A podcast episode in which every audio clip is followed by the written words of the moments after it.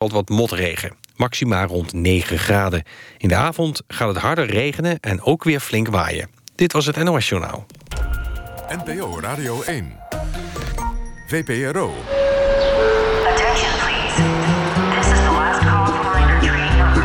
Bureau Buitenland. Nachtexpress. En provenance de Paris-Montparnasse. Presentatie Abdou Bouzerda. Informiamo i viaggiatori che il treno regionale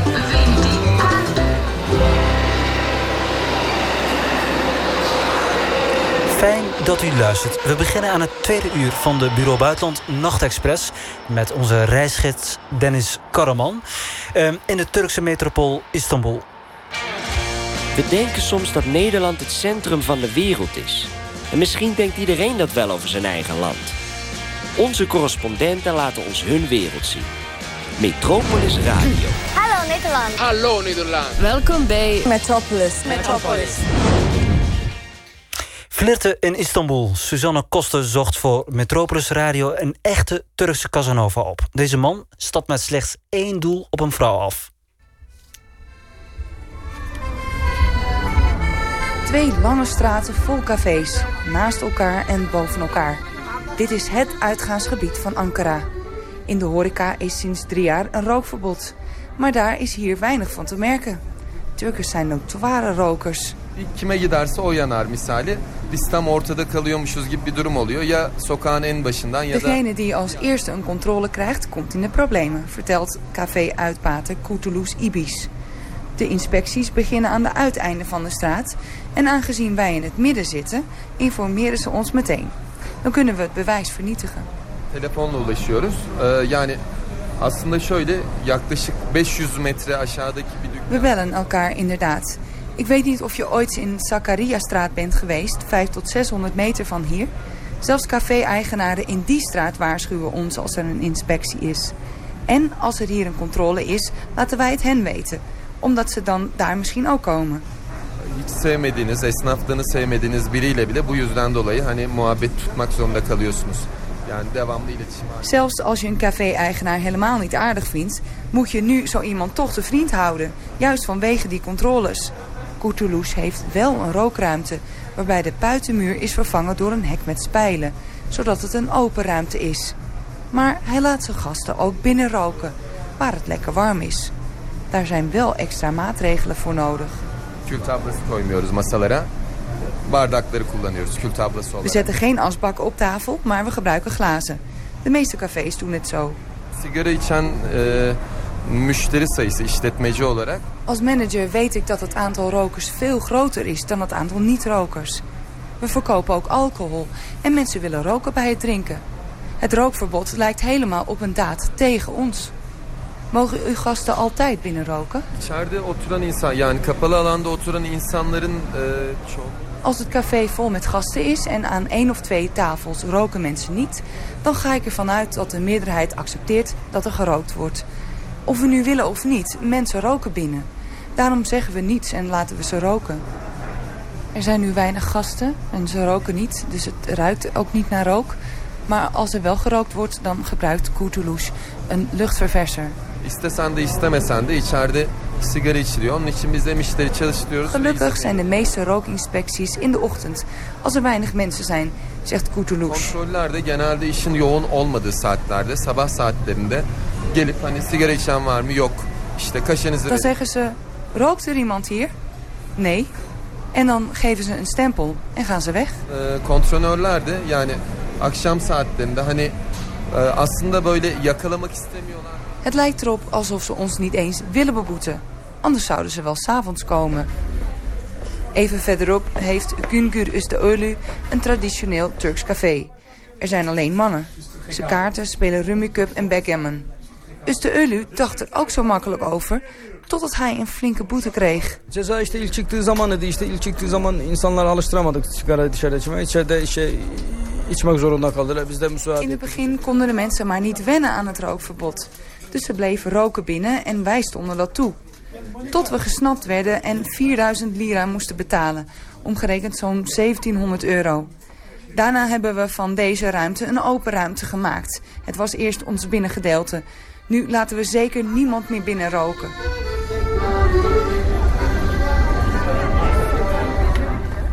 Dit was een bijdrage van Suzanne Koster. En morgen horen we hoe in het rookverslaafde Indonesië... islamitische geestelijke worden. Ja, er ging uh, wat uh, verkeerd met de techniek. Onze excuses daarvoor. Maar uh, mijn collega had het wel goed. Suzanne Koster was dat. Um, voor onze oude serie Metropolis Radio. Meegeluisterd heeft mijn uh, gast en onze reisgids van vannacht. Dennis Karaman. Dennis, je hebt heel aandachtig zitten luisteren. Maar jij was ook vrijgezel toen je naar Istanbul ging. Ik weet niet of je daar een vriendinnetje hebt gekregen. Maar hoe heb je het daar gedaan als vrijgezel? ik heb er acht jaar gezeten. En in die acht jaar heb ik uh, uh, periodes gehad dat ik lang vrijgezel was. Maar ik heb ook uh, drie lange relaties gehad. Van twee jaar ongeveer. En ik merkte wel echt een verschil met mijn verwachtingen. Toen ik daarheen ging, hoe het zou zijn en hoe het uiteindelijk was. Want wat waren jouw verwachtingen? Mijn verwachtingen was dat het ehm, wat conservatiever zou zijn het was heel open. En, uh, en met conservatief bedoel ik... ik had niet verwacht dat vrouwen zo direct en open zouden zijn... Uh, als uh, bleek. en ik vond het juist echt een verademing om te zien... dat nou, dus best wel vaak gewoon dat de meisjes op mij afstapten. Zij namen het initiatief. Ja, ja, dat heb ik best wel vaak meegemaakt. En ik was helemaal verbaasd van... wauw, wat vet dat dat gebeurt. Ja. En ja, had ik niet verwacht. Bij het beeld van, oh ja, als ik in Istanbul uitga of zo, dan uh, dat dat zou kunnen. Ja, en, en gebeurt dat dan in het nachtleven of gebeurt het op straat? Of... Nee, dit is wel echt in het nachtleven. Op straat, op straat heb, ik Ja. dat, uh, heb ik dat volgens mij niet meegemaakt. Ja, en, en die uh, twee vriendinnen met wie je een relatie daar hebt gehad... hebben die jou versierd of heb je hem versierd? Of... volgens mij heeft eentje mij versierd en de ander had ik versierd. Okay. Ja. ja. En, maar, maar help eens mensen die naar Istanbul willen gaan... en die vrijgezel zijn, want daar is de tips uh, voor... Uh, en daar een leuke vrouw willen ontmoeten. Wat moeten ze uh, doen en vooral niet doen? ik denk wat voor mij heel goed werkte was gewoon... genieten van muziek Mhm. mm -hmm. en dansen en lachen en vrolijk Dat is niet zijn. helemaal eerlijk, hè? Jij was DJ en iedereen weet dat DJ's makkelijk aan meisjes komen. Nou, toevallig is dit wel allemaal voordat ik DJ Ah, was. okay. Toen ik DJ was, had ik één lange relatie. Ja. Maar daarvoor, daar, ik merkte gewoon dat als je... Kijk, omdat, omdat mensen gewend zijn dat je dus uitgaat om, uh, om te versieren. Als jij dan niet bezig bent met, met versieren, maar met zelf plezier hebben... volgens mij is dat aantrekkelijker dan dat je de hele tijd uh, op zoek bent naar uh, een mogelijke partner. Ja. Uh, als jij het zegt, dan, dan, dan, dan geloof ik je. Maar ehm, ja, ik heb een beetje een, een hard hoofd in. Want ik ken heel veel Turkse vrienden die ik heb en zo. En is, is Istanbul echt zo'n hele andere stad... waar vrouwen of al die omgangsvormen heel anders zijn... dan in de rest van Turkije? Dat gevoel heb ik wel. Ik heb wel echt het gevoel dat Istanbul heel anders is dan, uh, dan ik zeg maar wat Erzurum, waar mijn ouders vandaan komen. En dat is in het oosten van Oost, Turkije. Ja, ja, ja, ja, ook een hele grote stad, maar veel conservatiever. En uh, uh, ja, Istanbul lijkt in. Er zijn delen van Istanbul die ontzettend lijken op, op, op het uitgaan in Amsterdam. Dus ook qua flirten.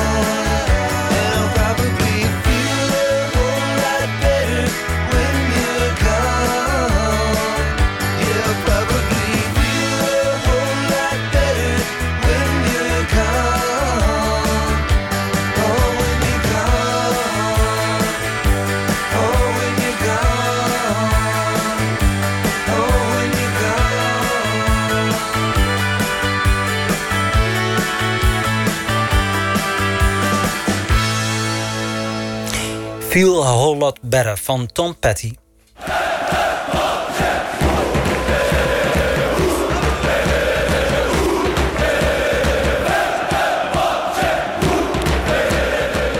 Je hoeft hiervoor niet echt Turks te verstaan. Dit zijn natuurlijk hardcore voetbalsupporters. Deze, voornamelijk jonge mannen, zijn fan van Fenerbahce. Eén van de drie grote clubs in Istanbul. Üç Büyükler, zoals ze in het Turks worden genoemd.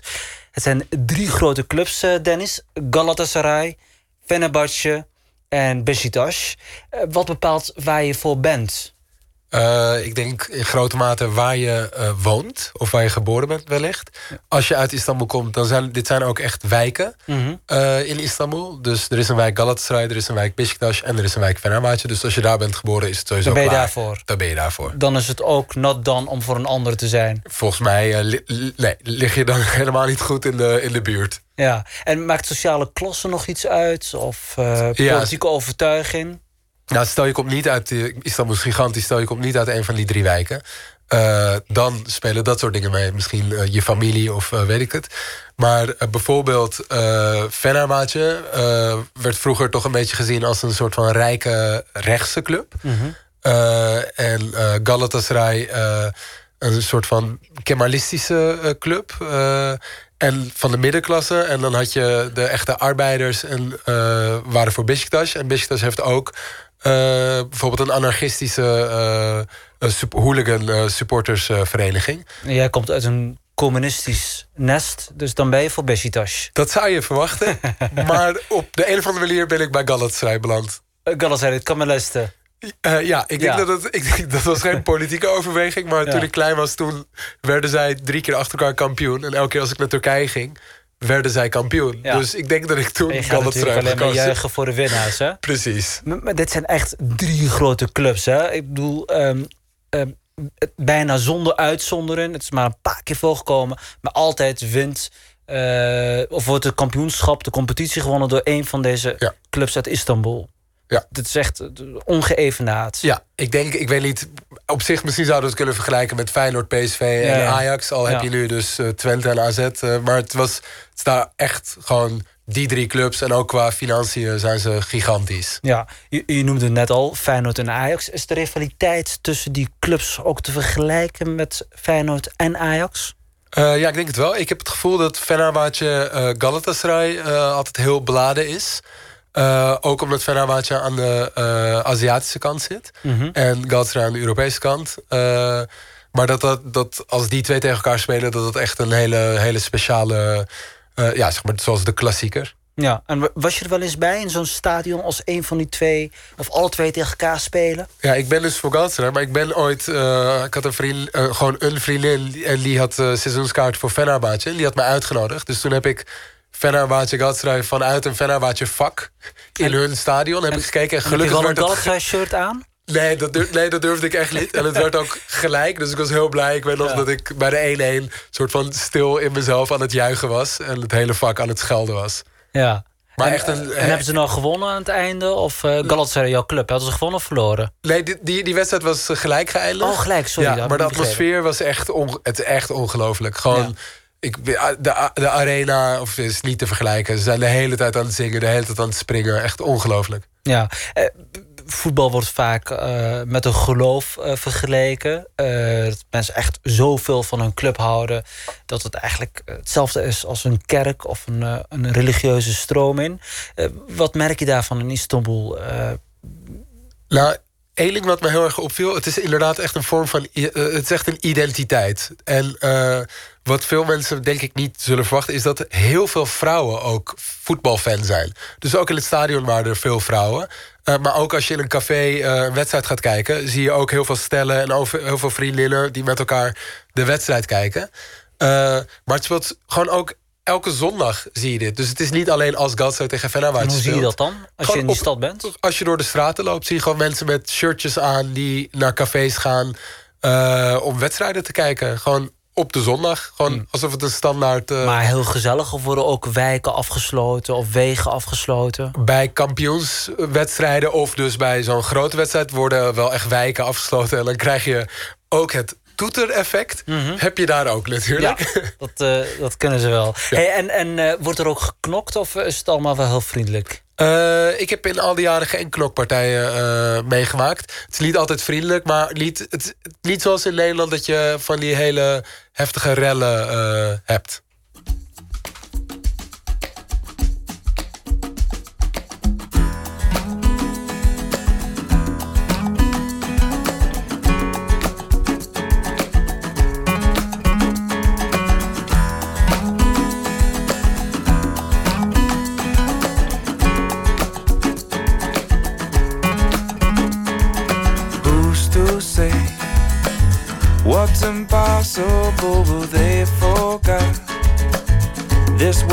Spinning, and with each new day, I can feel a change in everything. And as the surface breaks, reflections fade. But in some ways, they remain the same. And as my mind begins to spread its wings, there's no stopping curiosity. I wanna turn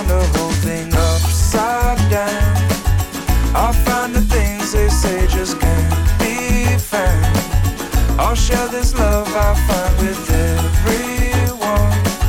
We'll sing and dance to Mother Nature's songs. I don't want this feeling to go away.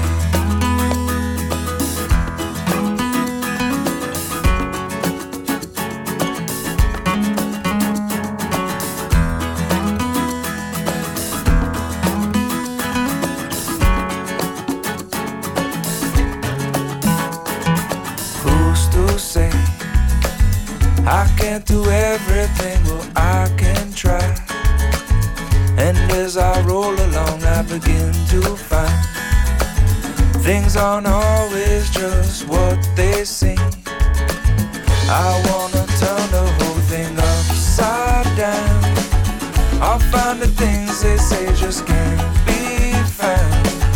I'll share this love I find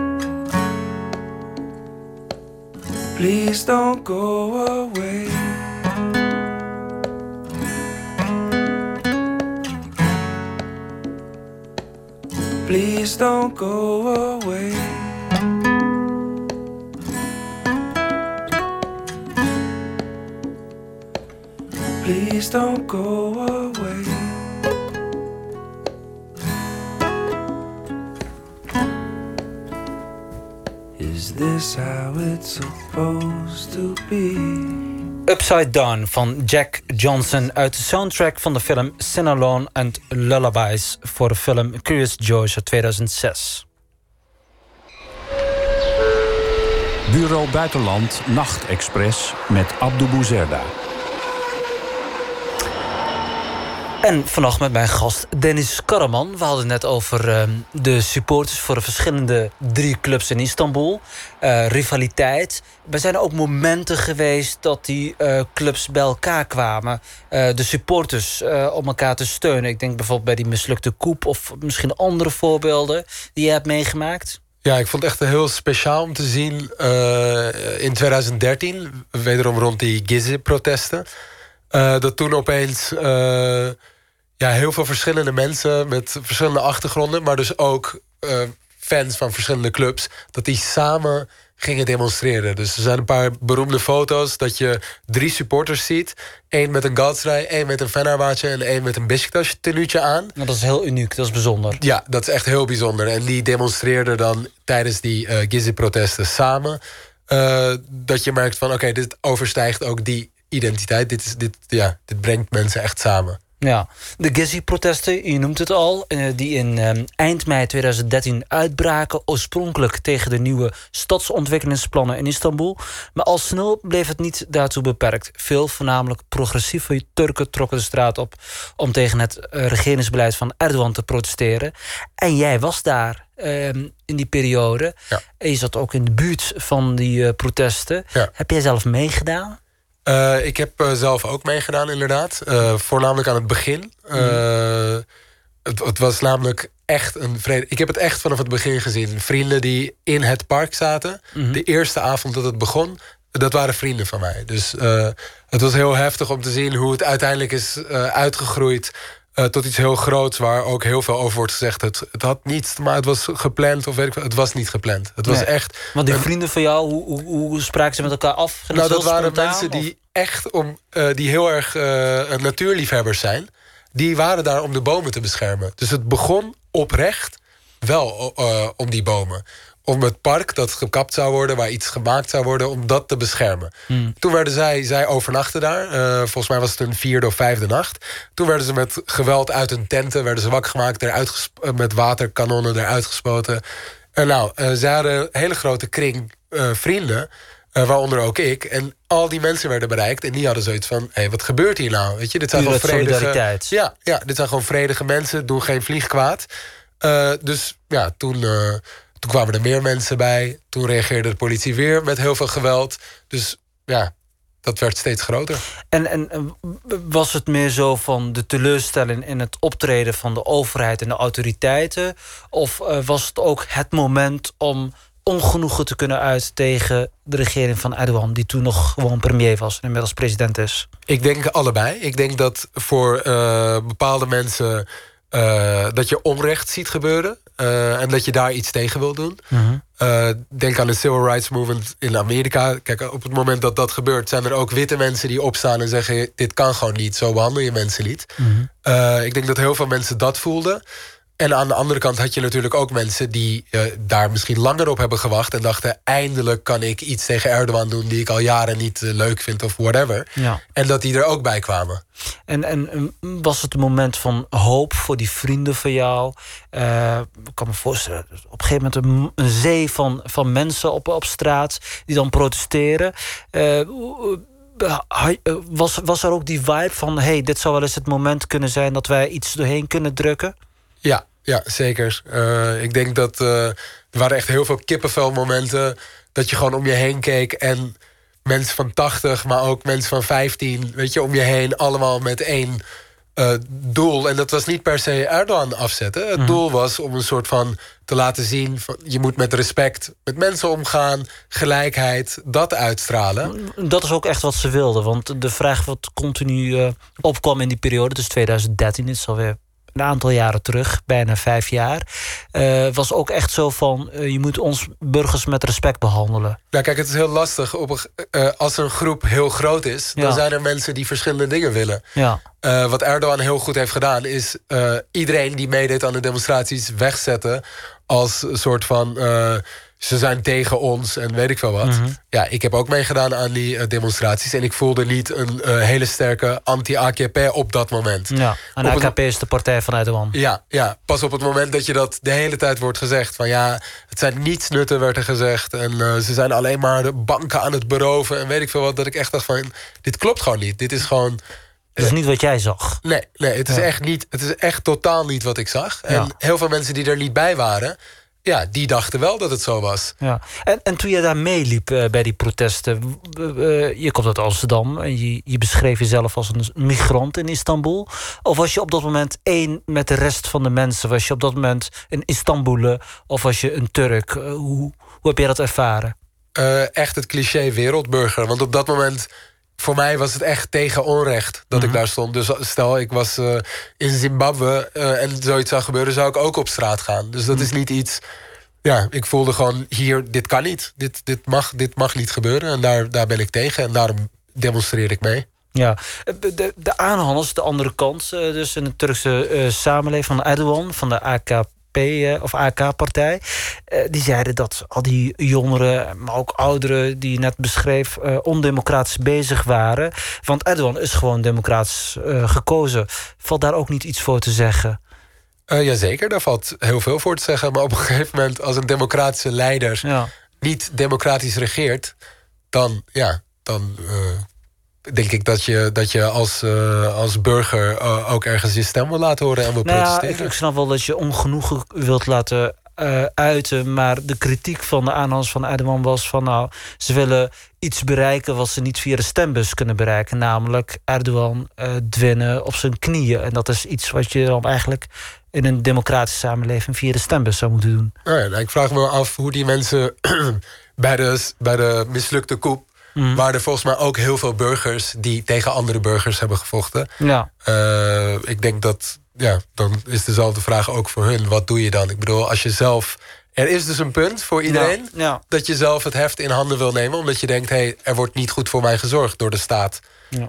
Eh, wat is er overgebleven anno 2018? Ik snap dat je inmiddels al een tijdje weer in Nederland bent... maar je hebt nog steeds heel veel vrienden in Turkije. Maar wat is er overgebleven van die Gezi-park-protestgeneratie?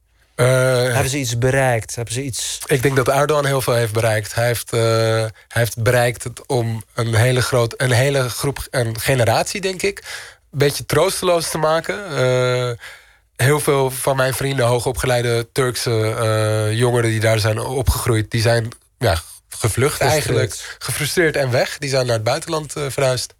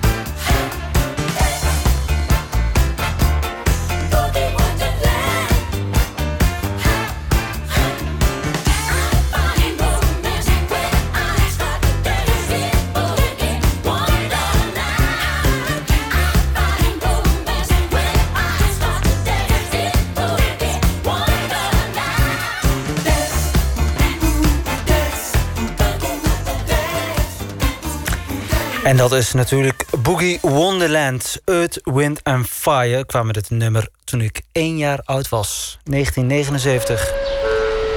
Bureau Buitenland Nachtexpress met Abdou Bouzerda. De opkomst van Erdogans politieke partij ging gepaard met de trek van veel Turken naar de grote steden. Een nieuwe conservatieve middenklasse werd gevormd die loyaal altijd op de grote sterke leider Tayyip Recep Erdogan stemt. Istanbul alleen al is in de afgelopen eeuw negen keer in omvang toegenomen. Veel Turken uit de provincie zoeken hun heil in deze stad, maar nemen vaak hun eigen traditionele normen en waarden met zich mee.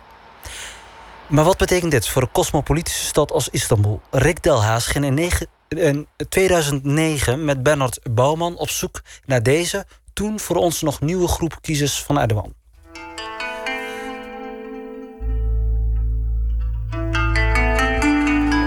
We lopen in het centrum van eh, de oude stad. Eh, hier in het oude centrum van Istanbul, daar valt niet veel te merken van de enorm snelle groei van Istanbul. Hè?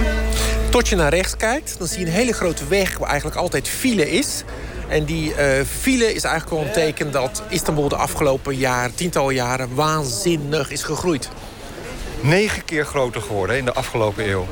Negen keer groter geworden. Er zijn nu 15 miljoen inwoners van deze stad. En dat is echt een enorm urbanisatie-experiment, zou je kunnen zeggen. Veel van die eh, migranten komen uit het Zwarte Zeegebied.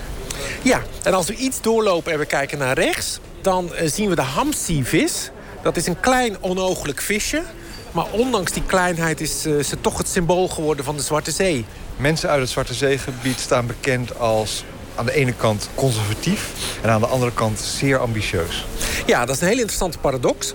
Als je kijkt eh, naar succesvolle mensen in, in Turkije en in Istanbul... zitten er heel veel uit de Zwarte Zee tussen. Dus ze willen wel een carrière, ze willen succesvol zijn. Er staat tegenover dat ze ook de reputatie hebben... dat ze heel gelovig zijn, provinciaals, dat ze samen klitten... en dat ze eigenlijk de grote stad meer als een eh, bedreiging zien... dan als een ontplooiingsmogelijkheid. Dus dat is wel een hele interessante paradox.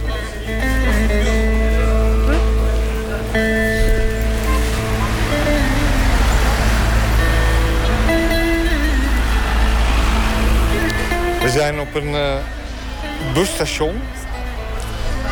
Ja, maar een busstation eh, is eigenlijk een te klein woord voor wat er hier gebeurt. Als je om je heen kijkt, dan zie je eigenlijk een 360 graden stu- busstation, zou ik maar zeggen. En je ziet overal kleine winkeltjes. Of eh, t- toerisme- of eh, verkoopkantoren. Waar je een ticket kunt kopen van... Oh. Nou, volgens mij is er net een bus aangekomen of zo. En je ziet dus dat er nou honderden van die kantoortjes zijn... waar je kaarten kunt, kaartjes kunt kopen. Dus je komt hier, je koopt, je stapt in en wegwezen. Maar hier komen ook de nieuwkomers aan, hè, die in Istanbul hun toekomst zoeken. Ja, heel veel wel, ja. Die eh, stappen in de bus, komen hier naartoe in de hoop eh, een beter leven eh, te vinden, ja.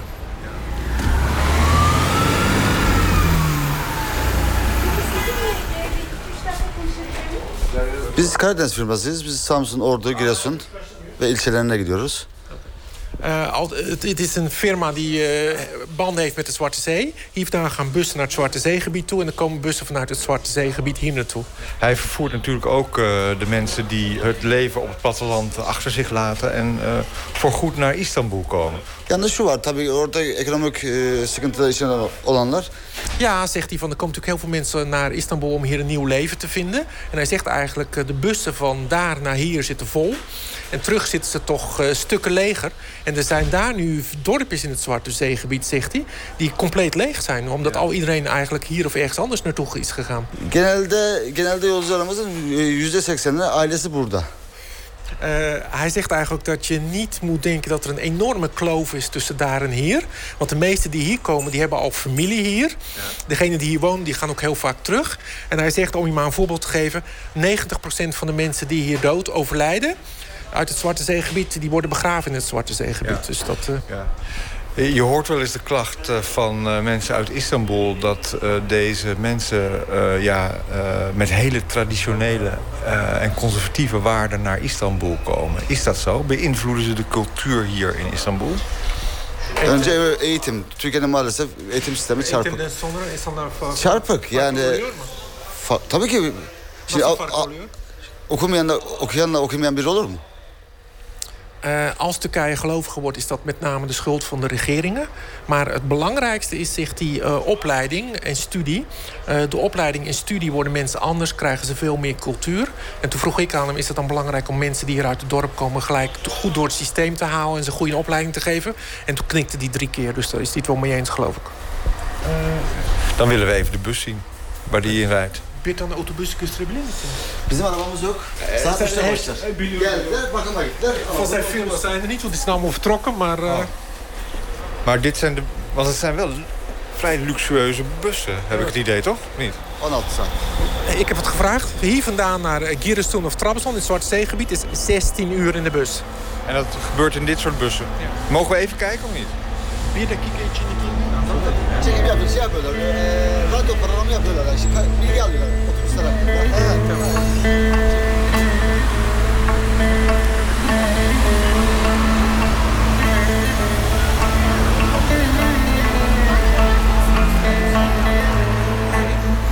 Een foto van een uh,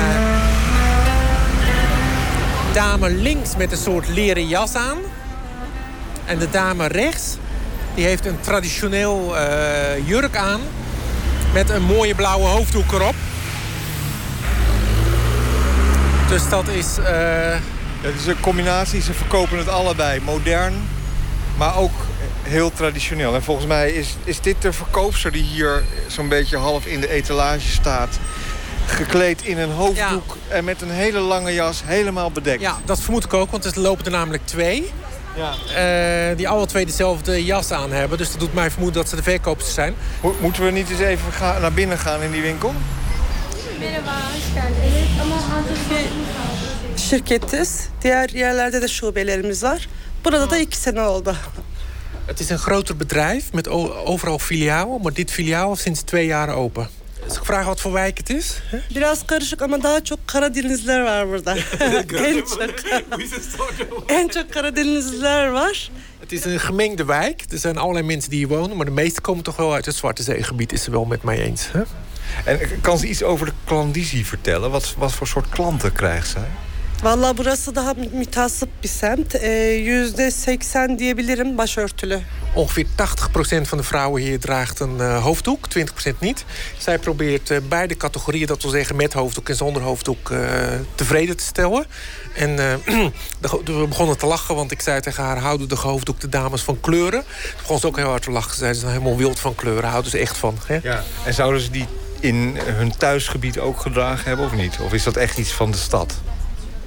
Daha farklı olacaktı. Nee, dit zijn toch meer stedelijke kleren, zal ik maar zeggen. Ze zegt, de mensen uit de Zwarte Zee, als die daar zouden wonen... met name als ze in dorpen zouden wonen... zouden ze andere kleren aan hebben. İstanbul'da yaşayanların bence en az yüzde yetmişi falan İstanbul'da doğmamış. Van de vrouwelijke klanten die hier komen... is op zijn minst 70% niet in Istanbul geboren, denkt ze. Ze heeft natuurlijk geen dire- uh, officiële statistieken... maar dat gevoel heeft ze.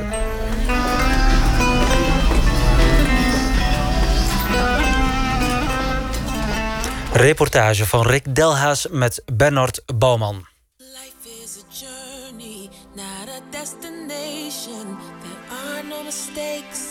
Just chances we've taken, lay down your regrets. Cause all we have is now.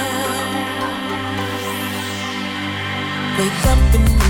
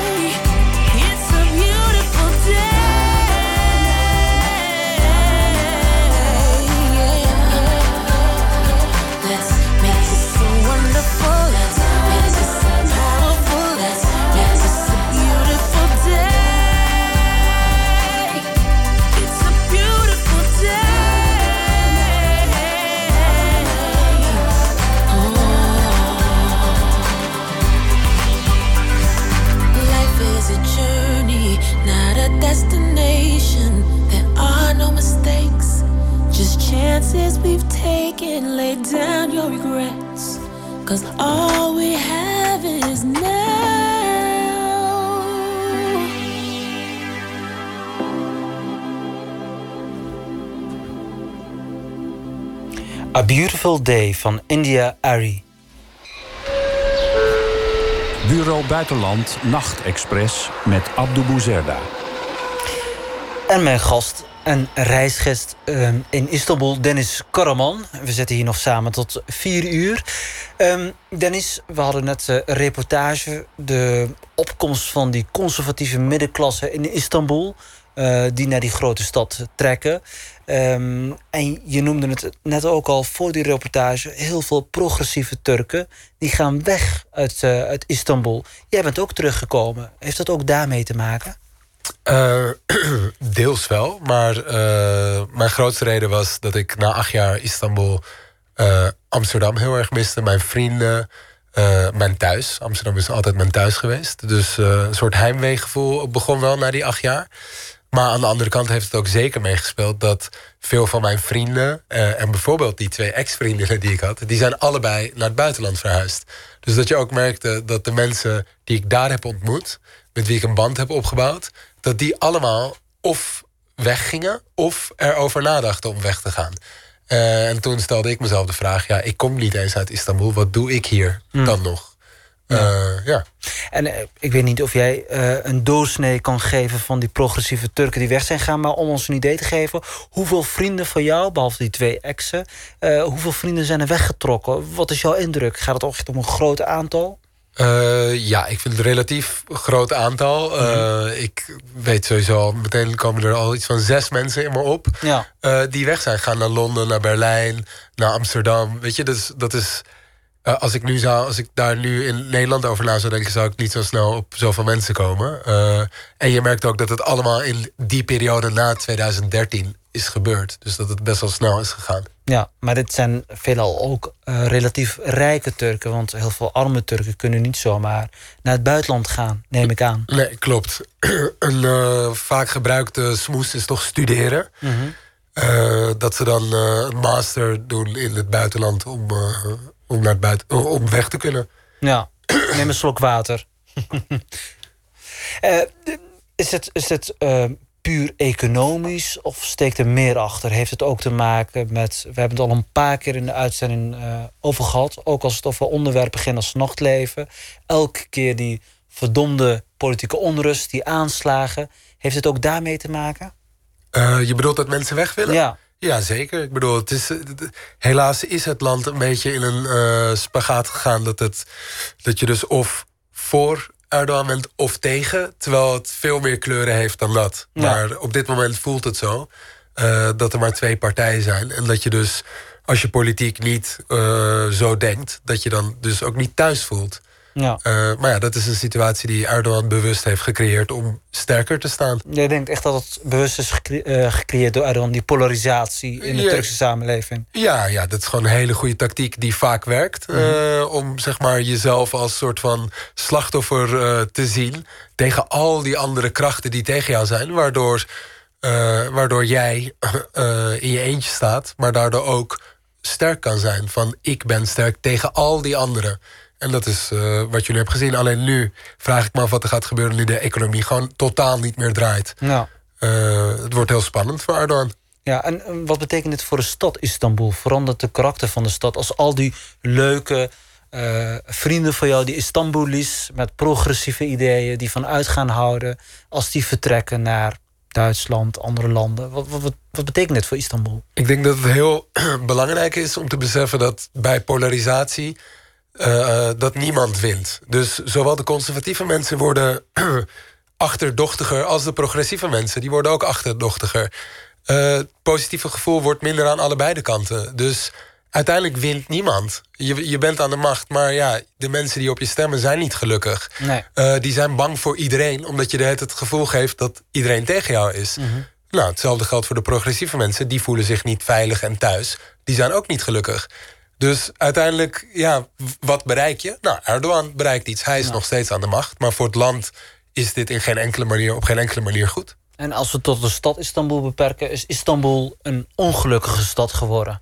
Zeker ongelukkiger, ja. Echt waar, want eh, in 2008, gewoon op, je merkt het gewoon op straat. Je merkt het op straat hoe mensen met elkaar omgaan. Eh, in het verkeer. Ik bedoel, het is altijd een chaos geweest. Maar je merkt gewoon hoeveel meer er wordt gevochten in het verkeer. Hoeveel Ja. meer op straat het boos mensen op elkaar Zijn er meer worden. geweldsincidenten de laatste tijd in eh, Istanbul? Eh, dat durf ik niet te zeggen, maar ik heb wel meegemaakt... dat bijvoorbeeld Istiklalstraat, de soort van de Kalverstraat van Istanbul... Dure straat. Ja, het is echt een shopping eh, street, zeg maar. Dat je daar merkte dat er steeds meer in het uitgaansleven... s'avonds steeds meer vechtpartijen waren. Ja.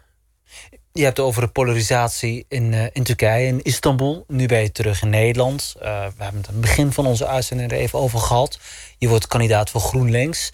En ook hier in Nederland eh, maakt de politiek zich druk over polarisatie binnen de Turkse samenleving. Ehm, is dat ook iets wat jij voelt en waarvan jij denkt van nou, straks als politicus in Amsterdam heb ik een, ehm, extra verantwoordelijkheid daarin te nemen? En het eerste wat ik voelde, ik bedoel, toen ik terugkwam... en die polarisatie merkte, maar niet bij Turks-Nederlands... maar gewoon in Nederland. Denk het aan Forum voor Democratie en eh, PVV en dat soort dingen.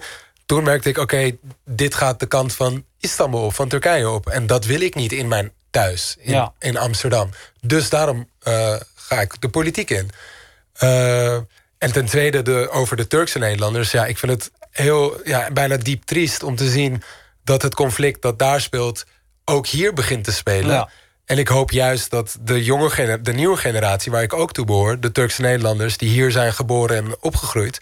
eh, dat die zich ook steeds meer beseffen dat, eh, dat, die, dat dat polariseren niet gaat werken. Dat het niet verbindt. Dat Ja. het geen positieve uitkomst gaat hebben. En heel veel van die jonge Turken eh, in Nederland, die eh, ondanks dat ze hier gestudeerd hebben, ehm, zijn pro-Erdogan. Is, dat, is er een parallel met die mensen die we ook bijvoorbeeld in die reportage horen, die vanuit Trabzon trekken naar Istanbul, eh, ineens een auto hebben, gestudeerd hebben en noem maar op, en nog altijd loyaal zijn aan Erdogan? Is, is daar een vergelijking mee te trekken?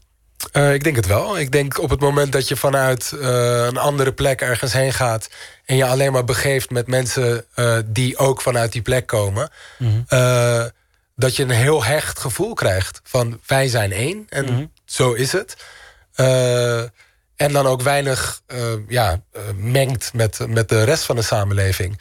Ik denk dat dat ook is gebeurd in Nederland. En dat er heel veel Turkse Nederlanders zijn... die misschien wel een sterkere band met Turkije voelen... dan met Nederland. En ja, dat, eh, ik bedoel, ik heb dat niet... maar ik kan me voorstellen dat zij dat wel hebben. Als Ja. je alleen maar eh, met eh, Turkse Nederlanders omgaat... de slager is Turks, de, je gaat naar de moskee en weet ik veel wat... en alles is de hele tijd Turks. Ja. Ja. dan is je band met Nederland misschien minder sterk... dan mijn band Ja. met Nederland. Dat, dat snap ik. En als jij straks voor GroenLinks ehm, campagne gaat voeren in Amsterdam. Eh, een beetje een flauwe vraag, maar ik moet die vraag toch even stellen. Betekent dat je dan allemaal Turkse stemmers moet gaan overtuigen in koffiehuizen en moskeeën? Nou, ik hoop- dat niet meer. Eh, ik zie mezelf als eh, Turkse Nederlander, Amsterdammer, sociaal, open, Ja. eerlijk. Dus ik hoop dat iedereen die daarin iets herkent, Ja. mij, op mij zou willen stemmen. Zeg maar niet het linkse en het groene, dat is wat ik, wat ik uit wil sluiten. Dus niet per se de Turkse Maar het is koffiehuizen. niet een hele rare, flauwe vraag, toch? Ik bedoel, soms worden ook kiezers bewust op een kandidatenlijst gesteld, eh, gestopt of gezet om een bepaalde kiezersman eh, te activeren. te Natuurlijk, natuurlijk. Herkenning is heel belangrijk. Representatie is heel belangrijk. Ik ben ook eh Abdou Bouzerda. Toen ik die naam hoorde dat, dat jij dit programma zou presenteren... werd ik ook blij. Dacht ik ook, oh wat mooi, wat fijn, diversiteit hier. En ook een vooruitgang. Gaan nu meer Arnhemmers in de nacht naar Radio 1 luisteren. Ja, Ja, zeker. Heel Arnhem zit nu, eh, is wakker hoor. Zeker, denk het wel. Ja, hey, eh, eh, een positieve noot. Nederland en Turkije gaan weer ambassadeurs uitwisselen. Is dat iets waar je heel vrolijk van wordt als je dat bericht leest? Eh, nou, ik werd er niet heel vrolijk van. Ik dacht meer, oh ja, als politiek zo werkt... ik voelde heel veel economisch belang van Erdogan... en dat, dat Nederland daarin meeging. Ja, een beetje opportunisme. Ja. ja. Maar je zou ook anders nog kunnen kijken. Door te zeggen van nou, het is goed dat nou gedeescaleerd wordt. En dat kan er ook voor zorgen dat Turkse Nederlanders eh, hier in Nederland eh, wat minder, ehm, eh, hoe heet het, zich vijandig bejegend voelen. En die hele polarisatiediscussie weghalen hier uit Nederland. Ja, ik denk dat de reden opportunistisch is... en hopelijk is de uitkomst positief. De uitkomst is, Van eh, dat, eh, de- ja, dat, de, eh, dat, ze, dat ze het weer hebben, de ambassadeurs, dat ze dat er weer zijn. Ik hoop dat dat natuurlijk positief werkt. Maar de reden waarom het er weer is, is volgens mij ja, opportunistisch. Ja, je, je hebt al acht jaar in, ehm, bijna acht jaar in, in Istanbul gewoond. Je hebt daar veel meegemaakt, veel gezien. Je zei nou, een bijzonder hoe die mensen daar met elkaar omgaan. Eh, het kan niet anders of het heeft je als mens ook gevormd. Eh, wat neem je mee als eh, toekomstige gemeenteraadslid van Amsterdam... van jouw ervaringen in Istanbul? Is er iets waarvan jij zegt van nou, dat heb ik daar geleerd... en dat, dat ga ik proberen om te zetten in iets positiefs in Amsterdam? Ik denk dat ik me nog beter heb leren inleven in anderen. In mensen die anders denken. En dat ik nog meer zoek naar eh, overeenkomsten in plaats van verschillen. En eh, dat is, het is zo'n gigantische stad. eh, dat je dat de hele tijd meemaakt, dat mensen anders zijn. En ik denk dat ik dat daar heb geleerd. Ja, dus je hebt meer empathisch vermogen gekregen Ja. in, in, in Istanbul. Ja. Ja. En dat, eh, dat Sex Matters, dat, daar ga je ook mee stoppen als je gemeenteraadslid bent? Of gaat dat gewoon door? Eh, dat weet ik nog niet. Dat hangt een beetje af van welke portefeuille, als ik in de raad kom, welke portefeuille eh, ik dan krijg. Maar het lijkt me eigenlijk wel fijn om ermee door te gaan. Omdat ik zo de hele tijd met jongeren nog steeds in gesprek kan, kan zijn en weet wat er leeft. Ja, met twee benen in de, in de, in de samenleving. Precies. hey, en we hebben twee uur lang over Istanbul gehad. Ehm, eh, stel dat, dat er nu een jonge eh, Dennis Karaman eh, eh, denkt van... ik ga in Istanbul wonen. Zou je het hem dan aanraden? Ja, zeker. Ik bedoel, de ervaring op zich is gewoon is heel veel waard. En of je, ook al is het nu anders, Ja. dan leert hij misschien andere dingen dan ik heb geleerd. Ja. Maar ik denk dat je er sowieso. het is gewoon een metropool. Dus een prachtige ervaring.